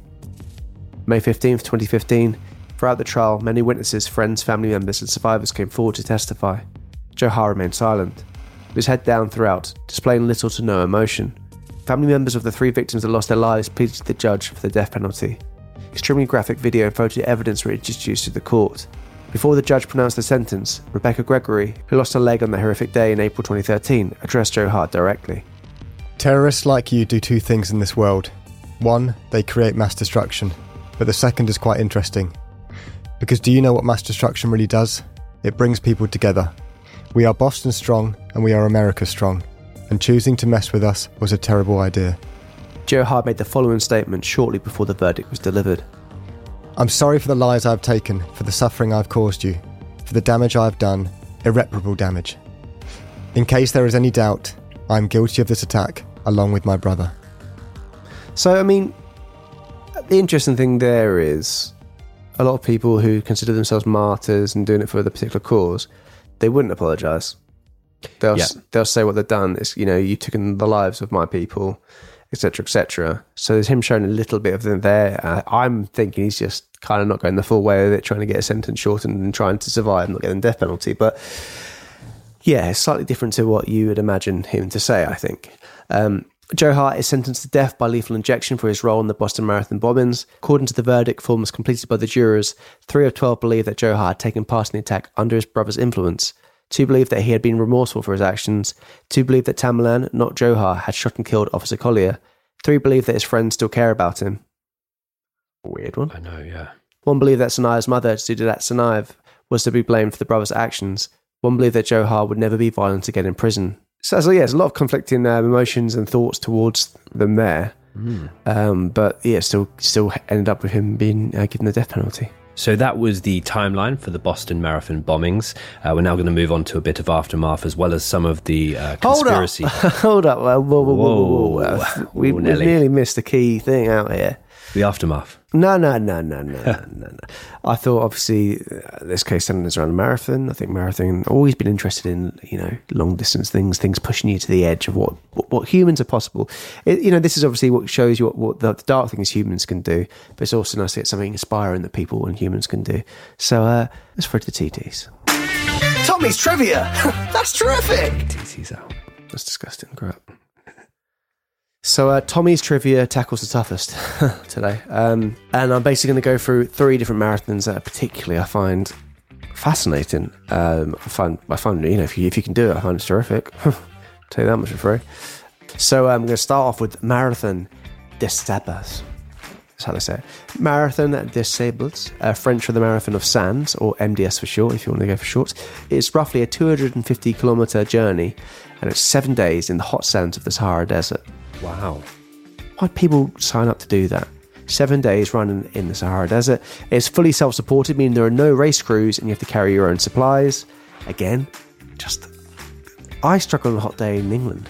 I was going to say, Just I, I get really fuck all. flustered. A little bit dehydrated does me in. Yeah. So you spend the night in the communal goat's hair uh, Berber tents with no side protecting you from the desert winds. So again, in the night you're going to get a shit night's sleep. So the heat is so hot it gets to 50 degrees Celsius, uh, 122 degrees Fahrenheit for for um, our uh, other American listeners. But yes, so that heat. Again, uh, combining the distance, the sand, the heat, the wind, and the weight of carrying your own supplies, the MDS is undoubtedly one of the toughest foot races in the world. So that one, I was like, that is staggering.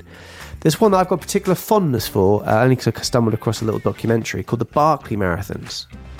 What made you forced either of you to watch a documentary about that before? Oh, the Barkley Marathons. The Barkley. So it's uh, basically it's, uh, a real character runs it. So uh, the Barkley Marathons is arguably one of the hardest ultra marathons in existence, uh, mainly down to the fact that it's so.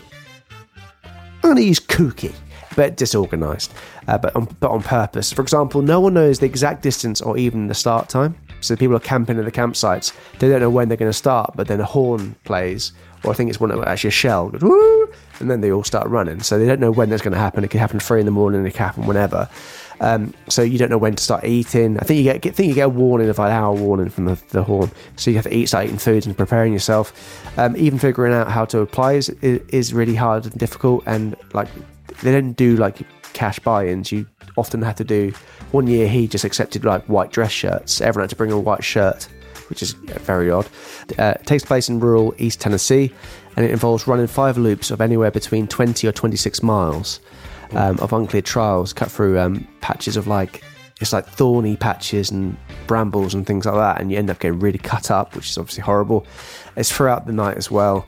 Um, and you go, yeah, you go through a, a sewage pipe thing which you can run through, and then you go up the really big hills, and you start going doing the reverse loop as well. And to prove that you've been to se- separate checkpoints, there's actually books to against trees, and you have to rip a certain page of the book out to prove that you've been to each checkpoint. Wow. It is on. There's a documentary about it, but um, Barkley Marathons highly recommend it. Uh, it's very interesting. Um, it regularly ends with no finishes, and since 1986, there have only been 15 Barkley finishes, which that's a particular one that I just find really interesting. So I was keen on it um, for one part only, and that was that it starts by the blowing of a conch. And if people if people tap out, they, they play a little brass like the Death March. it's great, honestly. it's cool. such- I'm going to check it out. really good documentary. The guy's a right little character. But uh, there's two documentaries. There's one that was on Netflix, which is better than the one that's on YouTube. But and the last one is a jungle marathon, which again, I just the idea of sticky bugs and all that, not for me. So while the others um, are extremely dangerous terrain and weather, the jungle marathon offers the threat of life-threatening wildlife. So you got a 200 kilometer race, which includes swamps, snakes, mosquitoes, leeches, crocodiles, jaguars, howler monkeys, spiders, scorpions, wasps, and you know many many other things. Runners have six days to battle through the uh, the jungle terrain on paths only penetrable by boat, um, and yeah, just the heat, the humidity, all the animals and bugs and everything are everywhere. Um, it's a self-sufficient race, so no supplies provided. Runners are often awoken by bites from ants or other creatures. But this jungle marathon is is in a beautiful place. It takes place in Manu National Park. Runners experience a breathtaking cloud forest running the Andes Mountains. That's the same cloud forest, surely? Surely. Um, Or is it, there's different cloud forests? quite a few of them, but that Okay. Well, Well, there you go. They stand above the clouds um, in thin air and hard, difficult to breathe in, peering down a massive valley into a sea of green trees. I did the Barkley out of those three, but um, th- they're all horrible. But yeah, I just want some marathons that people do and they decide to do out of their own three free will is is interesting to see. But that's, that's TTs this week. Tommy's trivia tackles the toughest. See you, see you next time. Tommy's trivia. That's terrific. Absolutely fantastic. Well done. Terrific. But yes, sorry, back to the aftermath. Uh, and let's start with a highly controversial one. In August of 2013, just four months after the bombing, Rolling Stone made the questionable decision to put Dzhokhar on the front cover of the August issue, which baffling. Uh, it was titled The Bomber How a Popular, Promising Student Was Failed by His Family, Fell into Radical Islam, and Became a Monster. Um, the magazine understandably drew heavy criticism uh, for the flattering photo of Dzhokhar on the issue's cover. Yeah, I thought. I mean, he does. He he does look a bit like a rock star on the front of that cover. So I can completely understand why why people got annoyed. Thought he could easily have been a member of the Kooks or the Hives, just an indie band. It looks a little bit like a could be John Lennon's son. Yeah, yeah, Yeah. That's, that's fair. That's fair. Thank you. On the Rolling Stone cover issue, Massachusetts State Police Sergeant Sean Murphy said, Glamorising the face of terror is not just insulting to the family members of those killed in the line of duty, it could also be an incentive to those who may be unstable to do something to get their face on the cover of Rolling Stone magazine. You don't reward a terrorist with celebrity treatment. Which is, yeah, a completely valid argument there. The editors of Rolling Stone posted the following response. They also tried to say, well, the New York Times used the same photo, but they definitely used it in different context to how uh, Rolling Stone presented that image. Well, the Rolling Stone as well. They put people on the front cover who are rock stars. The New York Times put together put on the front cover the main story. It's a completely different context, isn't it? Sorry, disagree, Ben, but No, I, I, I agree with you wholeheartedly, actually. But yeah, the, the editors of the Rolling Stone posted the following response. Our hearts go out to the victims of the Boston Marathon bombing, and our thoughts are always with them and their families. The cover story we are publishing this week falls within the traditions of journalism and Rolling Stone's long standing commitment to serious and thoughtful coverage of the most important political and cultural issues of our day. The fact that Dzhokhar Tsarnaev is young and in the same age group as many of our readers makes it all the more important for us to examine the complexities of this issue and gain a more complete understanding of how a tragedy like this happens. I think if they were to put it in the middle article, Yeah. just don't put it at the front cover. Hmm. You'd be fine. It's just they're using that to sell magazines. Organisers of the London Marathon, which was held just six days after the Boston bombing, reviewed security arrangements for their event. Hundreds of extra police officers were drafted in to provide a greater presence on the streets, and a record 700,000 spectators lined the streets. Runners in London observed a 30 second silence in respect for the victims of Boston shortly before the race began, and many runners wore black ribbons on their vests. Organisers also pledged to donate $3 to a fund for Boston Marathon victims for every person who finished the race. So now we'll move on to a few of the conspiracies. There aren't that many, to be fair, but some of them are. Well, well, this first one in particular is absolutely horrific. So, politician Stella Tremblay, who was a member of the New Hampshire House of Representatives, claimed that the Boston Marathon bombing was a government conspiracy and that victims who lost their legs were faking it and faking their injuries because they were, quote, not screaming in agony. Uh, yeah, imagine that a politician saying it as well. It really makes you worry who people get get voted in. Absolutely. So, under huge pressure after the backlash these comments received, she uh, understandably She's got a good point though. I'm joking, obviously. So, under huge pressure after the backlash that these comments uh, understandably received, she resigned. There are some online communities that believe the bombings were false flag attacks by the American government on the American people. And many of these people feel uh, the, exactly the same way about the 9 11 attacks. The Tsarnaev brothers' uncle, uh, Syed Hussein Tsarnaev, and other members of the Tsarnaev family have repeated this theory, as well as claiming that neither brother actually committed the attacks. Another leading theory is that the American government had intimate knowledge that the attacks were going to happen, but did nothing about it and perhaps even encouraged it. So, one claim made by Dzhokhar Tsarnaev's defense attorney, as well as also made by some journalists, was that the FBI had tried to recruit Tamerlan Tsarnaev as an FBI informant in 2011. And this all kind of circles around that triple murder uh, in Massachusetts. The failure of the 2011 Waltham triple murders investigation to identify Tamerlan Tsarnaev as a major suspect led to claims amongst conspiracy theorists that the investigation had been suppressed intentionally by the FBI. And essentially, they suppressed the investigation. They kept this case very, very close knit um, because they used it to um, essentially get Tamerlan signed up as an informant. They knew that he had been to some highly conflictual parts of Russia um, where there was a great Al Qaeda presence and essentially wanted to sign him up as a, an informant for the FBI. And apparently, the FBI, according to these conspiracy theorists, commonly practice encouraging confidential informants to attempt terrorist attacks, um, which I've I've not heard of that one before. I don't know the I don't see too many benefits from it, um, unless I'm just looking at it at one level.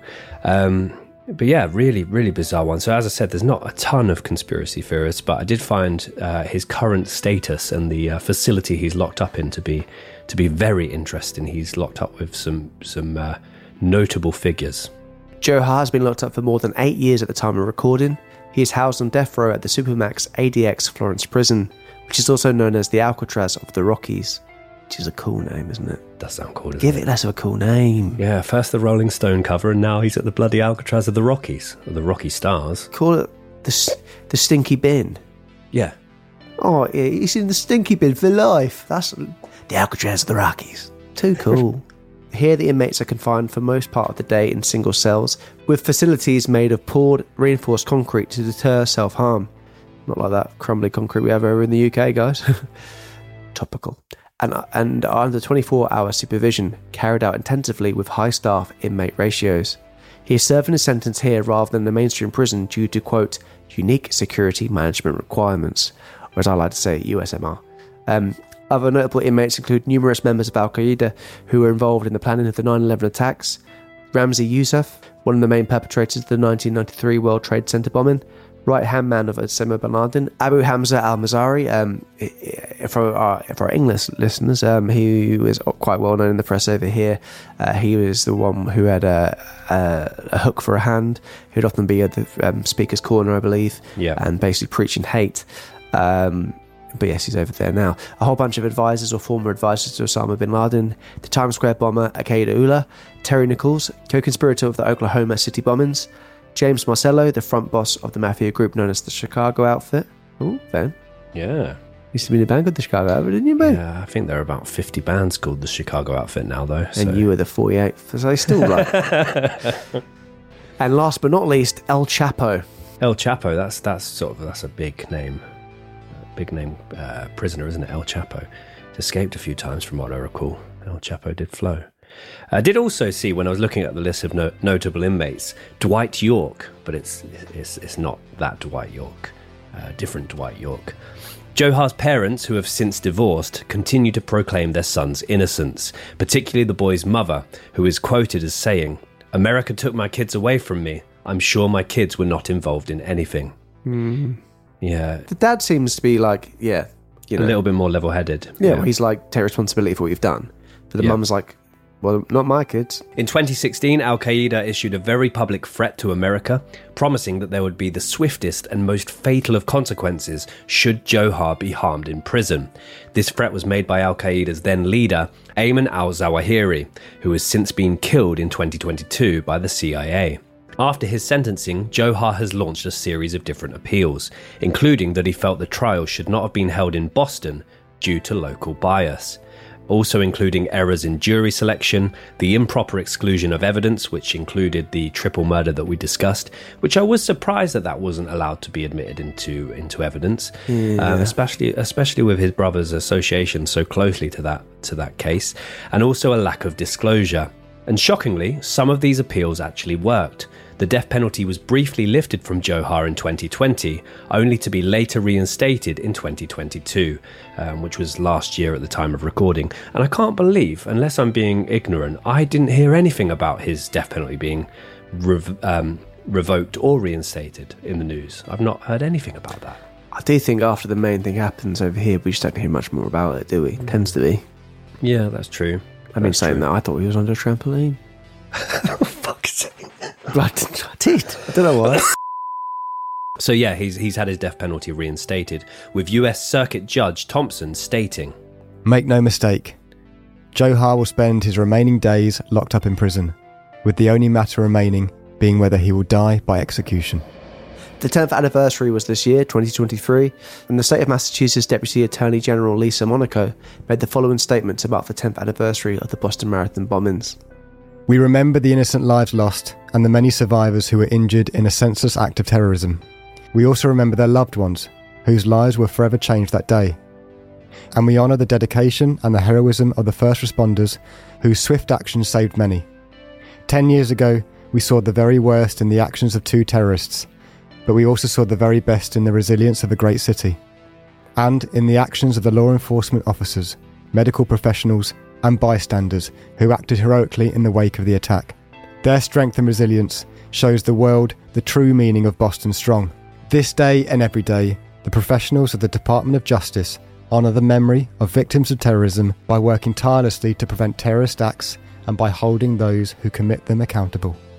Boston Police Department officer Dennis Simmonds sadly died on April 10th of 2014, and he died as a result of head injuries that he had received during the Watertown shootout a year before, uh, which essentially meant that five people have now died from the result of Dzhokhar and Tamerlan's crimes.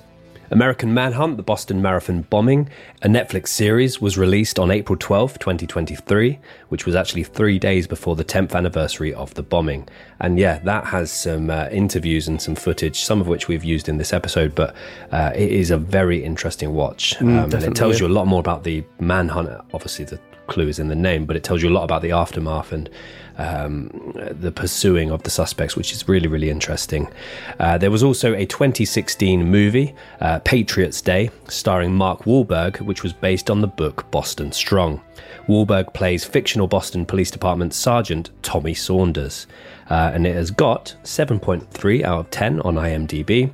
80% fresh on Rotten Tomatoes and 4.6 out of 5 on Amazon. So it's this it's holding up. It's holding up pretty good. Uh, my cousin recommended that, so I will give that a watch. But yeah, it's good, good, good reviews there. But uh, yes, uh, that is the case. Of the Boston Marathon, um, yes, it's a big, big case, um, and one that I didn't realize was as close to home as, as it was. Um, I didn't realize that Dan's sister was there. Luckily, she got away unharmed from the event, but obviously, um, a very traumatic event.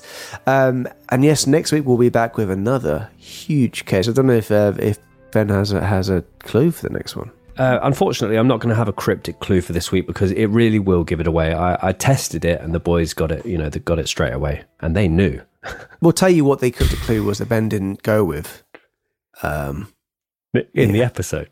Yeah, next week, next one. Yeah, Yeah, but it's a it's a big one. It's an exciting one. It is. Yeah, it's one that I, th- I think has been has been requested a bunch of times, and it's one that I'm happy. I'm eager to look into, Ben. Yeah, absolutely, absolutely. And if you just can't wait until next week's episode, we've got what have we got now? Three, that magic number, episodes remaining of Series 8, um, one of which will be the audience vote. Which is currently happening. It'll be done by the time you hear this, so don't panic about it. But it, Yeah, relax a little. Relax, Relax a a little. while. Yeah, sure, take a load off. But we have two other very big cases coming as well as the audience vote. If you just can't wait until then, at the time of recording, we've got 130 exclusive episodes over on icmap.co.uk, um, which are available in video and audio platforms. You can pop our private RSS feed in your ears and take us anywhere. Download them and go for a picnic. Um, so, Pop us in your private parts. absolutely, absolutely. Go on. We also. rub it first. Absolutely. And we also have our side podcast, which is AI Carumba, uh, and our exclusive episodes are hosted there as well. So there's loads of goodies. Um, we do monthly live streams, early access to uh, main channel episodes, uh, and you also get exclusive access to merch as well as merch discounts. So a little And over for the hill, there's new merch coming. There is. I can't give you an exact date, but I can promise you it's pretty much here. Very exciting. Oh, well, maybe you should buy one of the things. Okay. Thanks so much. And other than that, if you are listening to the episode, please feel free to give us a, a rating. It really does help us. We'd love five stars. I'll just say it now. We would love five stars. It would make probably nurse me back to full health. Uh, a five star review. Are you still going to buy that? Or if you don't want me to get better, five star review would also sort of counter the the recovery. I think maybe a few two stars in there just to keep Ben humble. No, no, no, don't do that to me. But yeah, a five star review would be greatly appreciated. Stick us in your social media, share us with your friends, tell people about us. Um, we would love, we would love to to hear.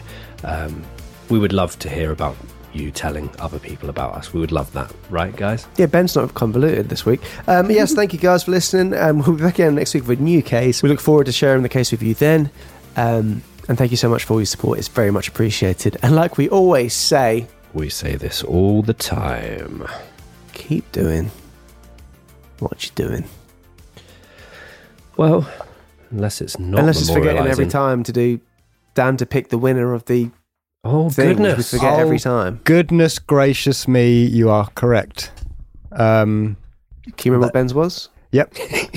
No, Boston beans, um, baby. I, Be- Ben's one uh, perked up my ears because it was about Boston, obviously, and I, and I and I like learning about Boston.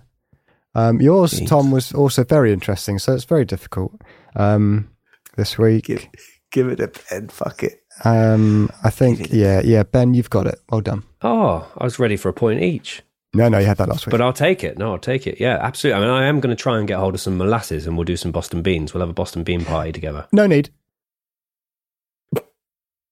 I'll, I'll, I'll, I'll watch. Um, we will see you next week, guys. Thank you so much. Unless it's not memorializing your, uh, your your your vehicle tracking number. That's crazy. Yeah, good work. Yeah. Yeah, good. Uh, yeah, good on him. Yeah, guys. Sorry. Uh, like we always say, uh, keep doing what you're doing. See ya. Bye. To Pip. Take care. Bye.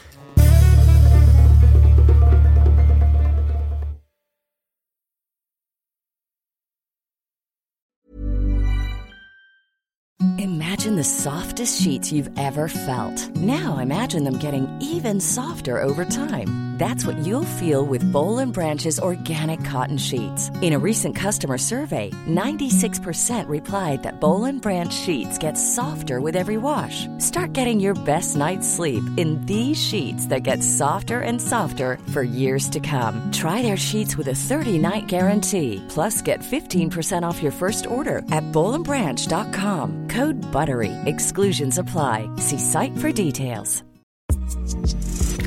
Hey, Prime members, you can listen to this show ad free on Amazon Music. Download the Amazon Music app today.